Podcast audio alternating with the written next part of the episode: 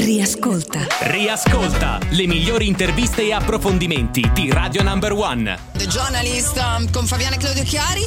Allora, noi siamo pronti adesso per andare a salutare la nostra ospite e insomma cercare di farci spiegare un po' il comportamento di giovani di cui abbiamo tanto sentito parlare, ahimè anche in fatti di cronaca, devo dire veramente brutti e drammatici che hanno accompagnato un po' no, i nostri momenti eh, di vita negli scorsi mesi e Certo. giorni. Assolutamente, ci facciamo aiutare come spesso ci capita da chi ne sa di più. Siamo al telefono con eh, la professoressa Patrizia eh, Romito, docente di psicologia sociale all'Università degli Studi di Trieste. Buongiorno, benvenuta. Buongiorno. Buongiorno a voi. Allora, siamo partiti da questo mh, articolo comparso insomma sul, eh, su- sui giornali, sul web, ma di fatto è una ripresa no, di vicende di cronaca che anche Fabiana eh, citava, no? Caivano, Palermo, questa droga degli stupri. Insomma, i, i problemi sono davvero tanti no? e caratterizzano questi, eh, questi ragazzi che fanno una fatica tremenda ad avere un rapporto sano con, eh, con il sesso. Perché non riescono ad avere un rapporto sano con, eh, con il sesso? Ma lei mi sta facendo una domanda a cui è molto Da un milione di dollari. Eh, da un milione di dollari. Allora, i motivi sono tanti, sono complicati e non si possono riassumere in pochi istanti. E naturalmente penso che voi mi stiate intervistando anche per quello che io ho detto a proposito della pornografia. Certo. Perché in effetti eh, la pornografia è un elemento importante, non è la causa degli stupri, non è la causa di questi comportamenti violenti, però è un elemento che entra sicuramente in gioco. E perché? Perché eh, molto del materiale pornografico, anche quello molto facilmente accessibile eh, sul- su internet, è materiale che contiene violenza contro le donne e violenza molto pesante, quindi non solo violenza fisica, sessuale, ma anche comportamenti di umiliazione, di denigrazione. Quindi i messaggi che arrivano a tanti ragazzini, anche a tante ragazzine, sono messaggi di questo tipo di normalizzazione della violenza. Senta professoressa Romito, lei ha detto una cosa che ovviamente è, è giustissima perché eh, insomma nella, nella pornografia eh, no, la donna è quasi sempre oggetto di violenza e, e quindi insomma nel momento in cui i giovani si rapportano e quindi eh, diciamo no, per la propria sessualità nel mondo della pornografia sicuramente vivono diciamo una dimensione che è assolutamente sbagliata. Come si può fare per riuscire a dare un'educazione eh, che possa mettere sulla strada giusta i ragazzi che si rapportano, iniziano a rapportarsi con la sessualità? Ma eh, lei ha detto giustamente educazione, no? Quindi l'unica strada che abbiamo per prevenire queste situazioni, per prevenire questi comportamenti è educazione.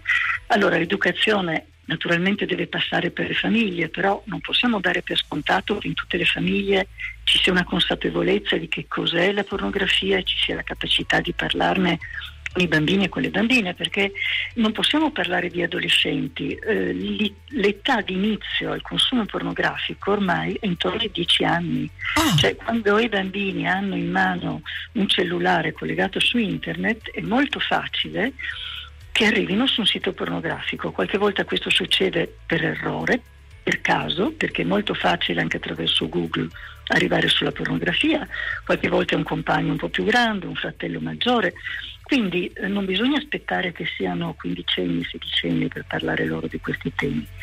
Dopodiché la famiglia fa quello che può, fa quello che deve, ma a volte non ce la fa e quindi la scuola è fondamentale. La scuola dove bisogna discutere di sessualità, di relazioni tra i generi, di violenza e quindi anche di pornografia, ma non solo la scuola, perché ci sono tanti spazi dove i ragazzini e le ragazzine passano del tempo, eh, ci sono i gruppi sportivi, ci sono i gruppi ricreativi, ci sono le parrocchie per, per chi ci va, quindi sono dei luoghi dove questi temi devono essere trattati da adulti competenti di cui i ragazzini e le ragazzine hanno fiducia. Quindi dobbiamo assolutamente lavorare sulla prevenzione. E poi c'è tutto un lavoro su cui io non sono un'esperta perché è molto tecnico, ma c'è un lavoro che dire, chi gestisce i siti può fare per limitare al massimo questi contenuti. Ehm, la giustizia può fare tutto un lavoro di perseguire chi eh, mette in rete contenuti violenti che implicano degli esseri umani, quindi delle persone, delle donne che subiscono violenza. Quindi c'è tutto un lavoro repressivo, in parte anche preventivo, ma repressivo da fare sulla rete.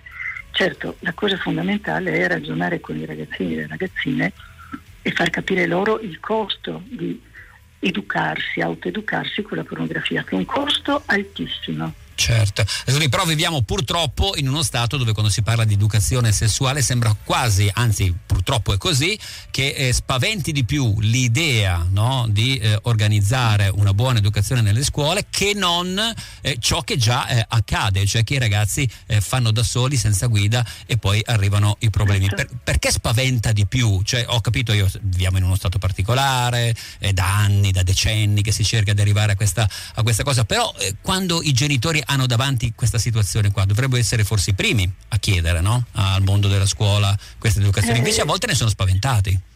Eh certo, se fossimo tutti ragionevoli non, non ci troveremmo a discutere qui eh, mm. di questi problemi.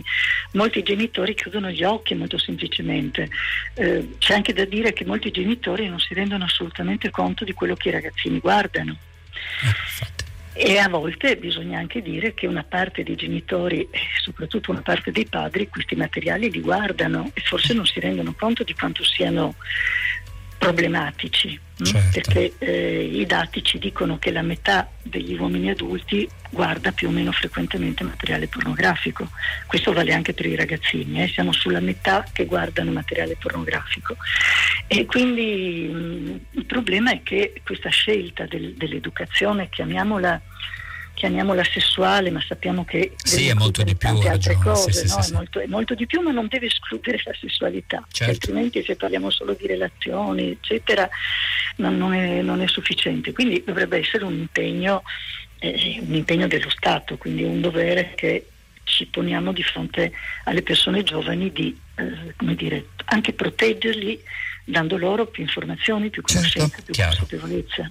Senta, professoressa Romito, prima di salutarla, mi rendo conto che insomma dare dei consigli, insomma, perché qua giustamente come dice lei, poi ci sono delle famiglie che insomma ognuno ha le proprie dinamiche, i tempi, il lavoro che assorbe i genitori, quindi a volte non è per no, magari insomma non per disinteresse, ci mancherebbe nei confronti dei figli, ma ci sono dei segnali.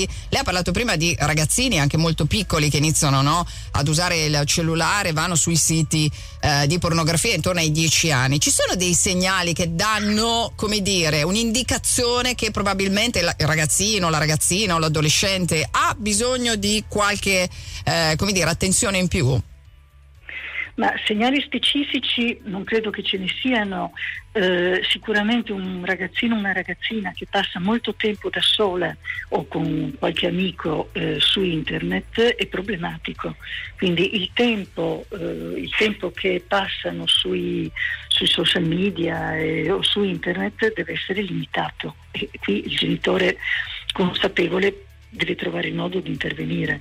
Dopodiché, ripeto, eh, segnali specifici non sono sicura che ce ne siano, se non quando la situazione è già molto grave, no? quindi quando il ragazzino o la ragazzina eh, parla, cita, dimostra mh, una conoscenza della sessualità e della violenza nella sessualità inappropriata. Eh, resta sempre mh, la necessità di discutere di questi temi che non sono facili eh, nelle interazioni quotidiane che si hanno con i figli e con le figlie o con gli allievi e le allieve.